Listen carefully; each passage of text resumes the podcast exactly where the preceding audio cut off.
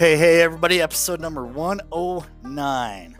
It's my third time trying this. it was it was one of those deals. So it was actually like last night as I left you off with 108, and I just kind of gave a summary of the last few days in 108.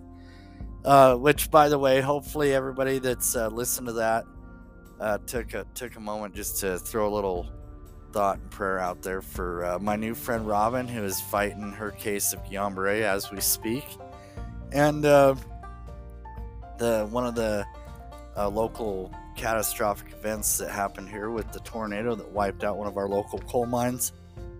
Um, some thoughts and prayers for all the people that are involved with that out there, and and uh, and that's that's actually looking good. There's a lot of damages and stuff out there, but the as far as the people themselves go, people are looking pretty good. So so uh, it is a blessing, and obviously the, the, the thoughts and prayers definitely help. So, as along with uh, Robin's case, it's always nice to have those thoughts and prayers out there, and uh, just to know that you uh, you have an army behind you. So, so that's uh, that's where I left you off with 108, and then I got into it because I was talking about how I was kid free, and I was like totally like immune to uh, any kind of distractions. There just wasn't nothing here. The only thing that was here was the cats, and, uh, they they they know better. But no, no, I just I didn't have anything going on here, and I was like sitting here, and I was wanting to do the next episode to get back into my story back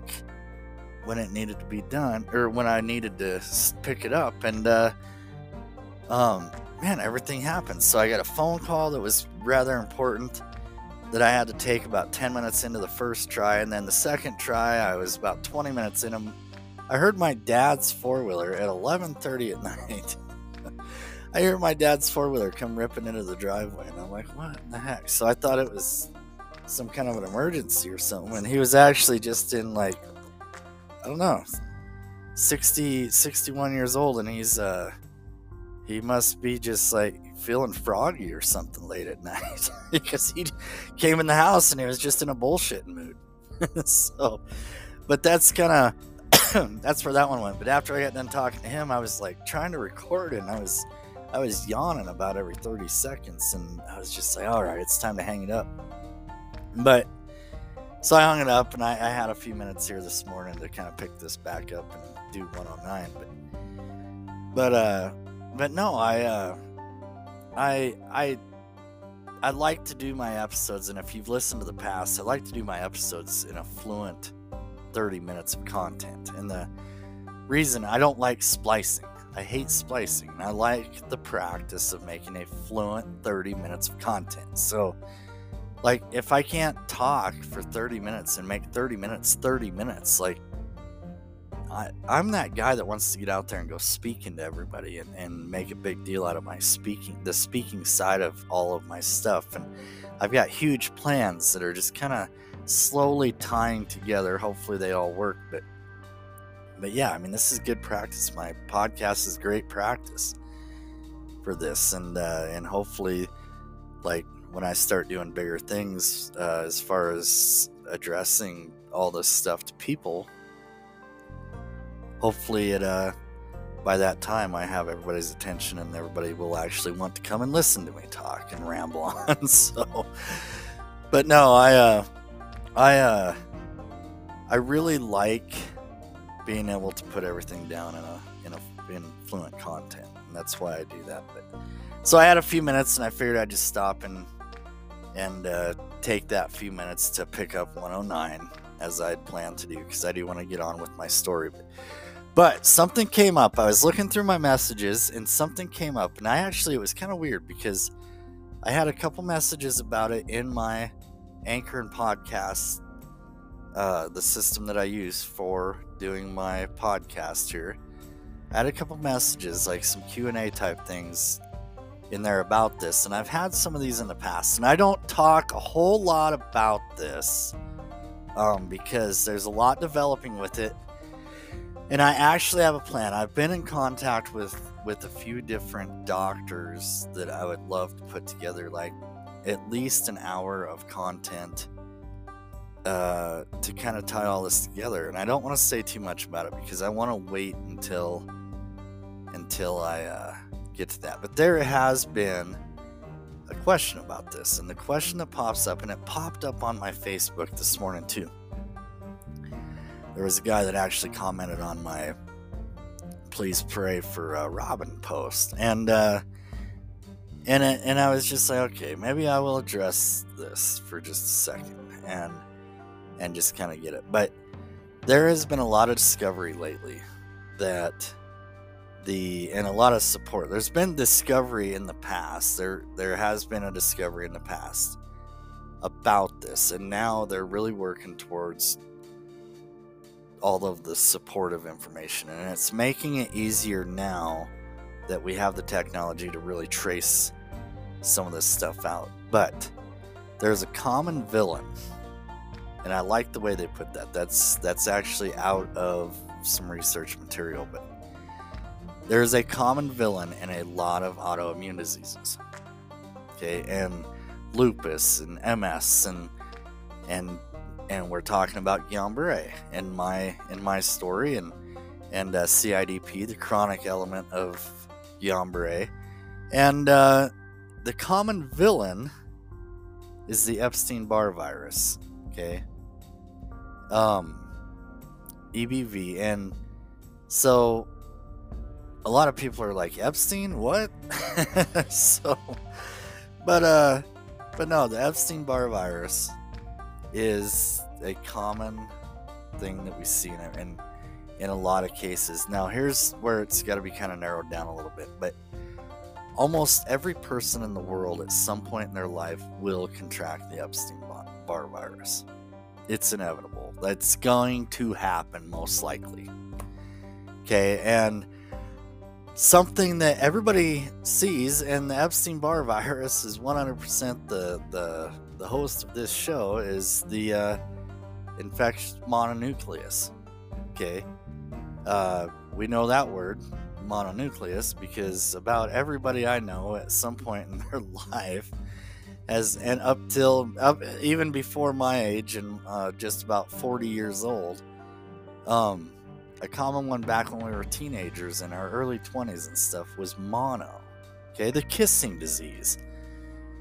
And I, I have a lot of listeners that were probably just like, are you really saying that the kissing disease, the kissing disease has something to do with autoimmune diseases? And yes, it actually does. It's it's a common uh, it's a common thing, um, and it's not the direct kissing disease that I'm that I'm talking about. It's the root, okay, the Epstein-Barr virus, and which is technically, um, and I'm gonna lose everybody here, but technically, uh, the the herpes virus, herpes. Okay, so like this is this is all stuff that they're researching very deep.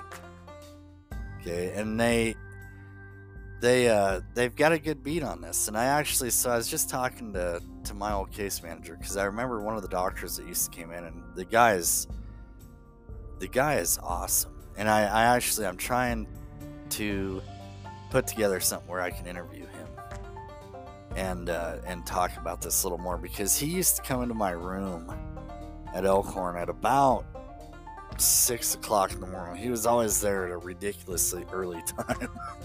but he'd come in there and I'd wake up and I looked forward to just waking up long enough to talk with the guy for 10 minutes, you know, because every time he'd come in there, I'd learn something new. And something that we talked a lot about was the Epstein Barr virus. Okay, and the Epstein Barr virus, now, now that we know, like, okay, a lot of people are like, well, you know, it's uh, saliva, you know, pass through saliva and, and body fluids Okay, but also, you know, your blood and stuff is transporting this and it's it's something that, you know, when your immune system triggers to fight this infection, all of this ties together and and I think there's I think there's a lot there that uh, I personally feel like if they can get a bead on some way to control and prevent the Epstein Barr uh, virus. So stop kissing people. no, but if they could really, if realistically, if we can come up with a way to uh, take a preventative action on the Epstein Barr virus, I personally feel like the amount of Guillain Barre cases will cut themselves at least in half. Like, I just. I feel like there's enough supportive um, information there that says that there's there's a lot of a lot of relation into that, and uh, it is definitely something that I've done a lot of research on over the last few years, trying to trying to just follow. And like I said, I haven't, and I'm giving you guys just the very very surface of it, and I'm trying not to say too much about it without knowing all of the solid uh, ties with it. But I did want to bring it up because I keep getting asked about it, and there is there is a, uh, a very positive uh, support that is a that is a huge involvement with uh, the uh, contraction of Guillain-Barré syndrome, and uh, and there's a lot of supportive information out there, and I, I want to say it's the Cincinnati Children's Hospital. There's actually a really uh, well-known doctor down there that has done a lot of research on the involvement of the um, infectious mononucleus and uh, um, Epstein Barr virus uh, relations to the contraction of autoimmune diseases. And uh, he's done a lot of work, and he's done a lot of work with, with other doctors all over the place. Um, but he, he really summarizes it really well. And it's those are guys that I would love to chat with just to make a good full on documentary about where the link would come in with that into uh, Guillain Barre syndrome and give everybody kind of a real clear understanding because I know I'd probably just confuse so many people. But, but it is, uh, if you get bored, uh, look it up. There's a lot of really good articles about it, and it's stuff that doesn't really get talked about a whole lot. Um, it just kind of comes out. I have every so often dealing with all of the uh, Guillain-Barre patients and people uh, that that have an interest in learning about this disease. Every so often, I'll have a handful of people that'll ask, "So, what's the deal with the Epstein-Barr virus?" And uh, they're they're definitely narrowing that all down. And like I said, now that there's a lot of advances in in the research side of things, um, I think we're going to see a lot develop out of that. I think that could be the next step to uh, really taking some preventative action on some of these diseases. And and I'm I'm just like chomping at the bit, wanting to really go off on this, but I could burn up a couple episodes talking about this. And and uh, until the research and stuff like really uh, until that research is real clear and I can lay it out in a real easy to understand format. Excuse me. I uh yeah, I'm gonna leave you guys hanging with that. So they but it is it's very interesting. If you get time, just read up on Epstein Barr virus uh, in relation to autoimmune diseases.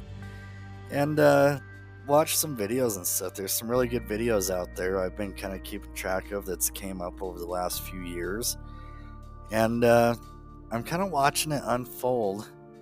Um, but it's definitely to answer everybody's questions that sent me questions. It's definitely something that I am not not forgetting about. I'm just simply sitting on it for a minute to see what what all comes up because I have a feeling there's going to be some really big developments with that. And, and at that point, that's when I would really love to just to open that can up. But but that's kind of where that is, and I wanted to address that because some people had asked about it. So I figured I better do my stuff and answer that question. But Epstein Barr definitely has a relation there.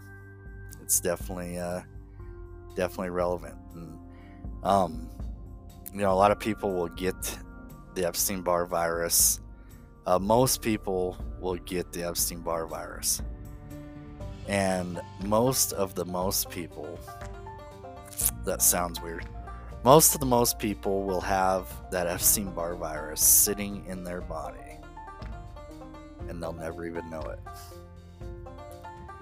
It's crazy. It's a crazy, crazy virus, and uh, and the way it attaches itself after being transferred, uh, transported around the body, the the peripheral systems, um, which is a common word we hear in in uh, Guillain-Barré syndrome. Um, in the connection with the uh, with the immune system, I mean, it, it clearly makes sense. So, um, it is definitely definitely a uh, I think it's definitely a root to all of this. Um, it just doesn't get talked about a whole lot, and and uh, that's why I'm just kind of waiting to see what comes out of it, and of sitting back, and we'll educate a little bit on that, and I'm going to try to educate a little more on that as we go here, but. But uh, it can also be real confusing to people trying to understand it that don't understand that much about the body, you know. And, and I'm not saying that you have to be uh, a, an anatomy genius or something to understand it. It's not that complicating, but some people like to keep it even more simple. And right now we're we're kind of focused on the route that I've taken with this, and then we'll we'll tie that in. It's to get tied in. So, but anyways, though, I want to get on with this story. I want to get uh get rolling here. So part of the reason we're going back, and, I, and that was another question that I had in my inbox too, was, okay, you're out piloting, Shane. How far out from your discharge from the hospital are you that you're out driving around, helping move these giant, oversized loads up and down the highway? And answer to that question is, at the point in the story that I'm at right now, we're at about a year post discharge. You know, we're I got discharged in March, and this is like the following uh, following spring, and uh, um, we're talking like March and April, and and kind of that that time frame. So we're a year, a little more out, and uh, it was it was just about a year out of the hospital that I was stranded up there in uh, North Dakota, which is where I kind of left that story off. Was getting done with being stranded up there in North Dakota and uh, kind of the the fear with that experience. So now this this piloting thing, the the whole deal behind piloting, getting out there and, and running a car for Lawrence Horn, the the whole deal with that, it wasn't about making a bunch of money or anything because it really wasn't a bunch of money. I mean, it, it, did it did uh, generate a little bit to eat on and and stuff, and just help out and gain some experience. And but ultimately, the most important thing is it was something to do that made me feel productive. Okay, and that's something that's kind of a message that I want to put out there with anybody that's fighting a disability of any kind. Is there's there's two different platforms of of dealing with a disability. Okay, and and and I figured this out because I've lived both platforms, and. Uh, and this is all part of my theory. This is this is part of the way I'm putting it. This isn't coming from some psych or a doctor or something that kind of puts this into my perspective. This is what I've learned and what I've educated myself on as far as living it. This is pure experience. Okay, so these two platforms, there's two different platforms of, of living with a disability there's the the maintaining platform and there's a productive platform okay the maintaining platform is you have a disability and maintenance maintenance is is a word that we hear all over the place. This is a this is a routine okay? So your house when you clean your house and you do the dishes every day and you uh, you know once a week you're you're scrubbing down to- the toilet and the bathtub and you're making things now you're cleaning and, and keeping up your house. That is maintenance. You're maintaining your living situation okay and it's kind of the same thing with living with a disability we uh, get into routine living with a disability now i know a lot of people that are uh, living with a disability and the routine. They get up in the morning. Maybe they have somebody come over and help them. They get them up. They help get them dressed. They get them into a wheelchair, or they help them with their transfer. They, you know, they they have breakfast, and then they they you know what at ten o'clock we got to watch this show, or at 10 o'clock, I got to make sure I'm transported down to the local coffee shop to have coffee with the boys, and and uh, we're gonna chat about things that that uh, fire up our our nerves and stuff. And uh, you know, there's a routine to the daily lifestyle, and that that daily lifestyle is and that routine is that's kind of what you're to be doing every day okay and, and and or generally you know so that's the maintenance platform i've discovered with living with a disability and i've done this. Okay i've done that. The productive platform is all about advancing your life beyond that disability. Okay and that's that's the platform that I really try to encourage a lot of people to get into that are living with a disability is to get into the productive platform of it. Okay, it, having the disability is is uh, it's there's no uh, degrading uh, levels of that. It's and and if you're living in the the maintenance platform of your disability, that's that's fine. You know that that's you're doing you and you're still getting up every day and you're you're uh, you're you're maintaining and going with the flow of your disability and and and living as it allows you to live. Okay and there's nothing wrong with that. So i definitely don't want anybody to come back thinking okay shane's like being an asshole. He's like telling me that i'm not out living. It's definitely not what i'm saying okay? And hopefully, this is making sense to the way I'm laying that down. So, the maintenance side is that routine, everyday, same thing over and over again. The productive side is taking your disability to into a different direction and not letting the disability hold you in that one place that you just need to maintain on a daily basis. It's adding little things to it. Now, I've had a lot of a lot of people that are uh, wheelchair bound that that we've we've found things that they enjoy doing, uh, whether it's artwork or um, woodwork. I've got some guys that do woodwork, um, and uh, I've got when I was out piloting, this was me really getting into the uh, the uh, productive side of my disability platform.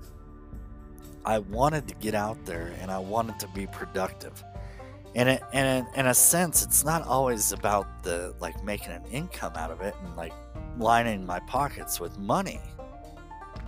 It's about the the overall feeling of being productive, being able to get out there and and and make something more than what my disability has limited me to. That's the productive side. That's the productive platform of living with a disability.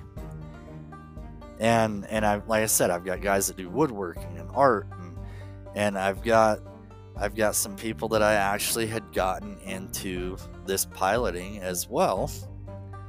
Um, that they they literally spend their time traveling. You know, they and and it takes them beyond, you know. And and it's so cool when I get somebody kind of hooked into doing something like that because they always come back to me and say, you know, man, I was it was the same thing every day for a long time until you came around and kind of got me got me started on this, you know. And now I'm like every day I've got something new and exciting happening in my life, and like I'm feeling like I'm just I'm, I'm really another part of society, you know that's the productive side of living with a disability. And that's where I was with this piloting stuff. Now, I was kind of there when I was doing the advertising and whatnot because I was making myself more than what I was.